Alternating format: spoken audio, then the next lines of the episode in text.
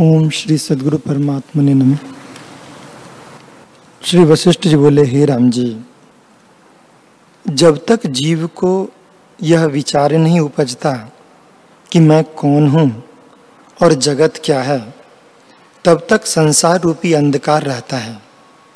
जो पुरुष ऐसे जानता है कि संसार भ्रम, मिथ्या, उदय हुआ है और परम आपदा का कारण है आत्मा से यह जगत भिन्न नहीं है और सब आत्म सत्ता करके स्थित है, वही पदार्थ देखता है।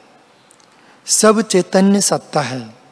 मैं अनंत चिदाकाश रूप हूँ और देश, काल, वस्तु के परिच्छेद से रहित हूँ और आधि व्याधि, भय, उद्वेग, जरा, मरण, जन्म आदि संयुक्त मैं नहीं।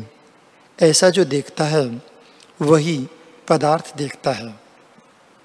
बाल के अग्र का लक्ष्य भाग करिए और फिर एक भाग के कोटि भाग करिए। ऐसा सूक्ष्म, सर्वव्यापी है। ऐसे जो देखता है, वही यथार्थ देखता है। मैं सर्वशक्तिमान, अनंत आत्मा हूँ। सर्व पदार्थों में स्थित और अद्वैत चिदादित्य हूँ। ऐसे जो देखता है वही यथार्थ देखता है। अध ऊर्ध मध्य और सब में मैं व्यापा हूँ। मुझसे भिन्न द्वैत कुछ नहीं। ऐसा जो देखता है, वही यथार्थ देखता है। जैसे तागे में माला के दाने पिरोए होते हैं, तैसे ही सब मुझमें पिरोए हैं। ऐसा जो देखता है, वही यथार्थ देखता है। न मैं हूँ न यह जगत है, केवल ब्रह्म सत्ता स्थित है। सत्य असत्य के मध्य में जो एक देव प्रकाशक है और त्रिलोकी में जो एक है, वही मैं एक अविनाशी पुरुष हूँ। जैसे समुद्र में तरंग फोड़ते हैं और लीन हो जाते हैं, तैसे ही मेरे में जगत फूरते हैं और लीन हो जाते हैं। दृश्य से रहित मैं चैतन्य रूप भाव अपार हूँ और मैं ही जगत काल को पूर्ण कर रहा हूँ। जो पुरुष ज्ञानवान हैं, वे सुख, दुख और भाव अभाव में चलायमान नहीं होते।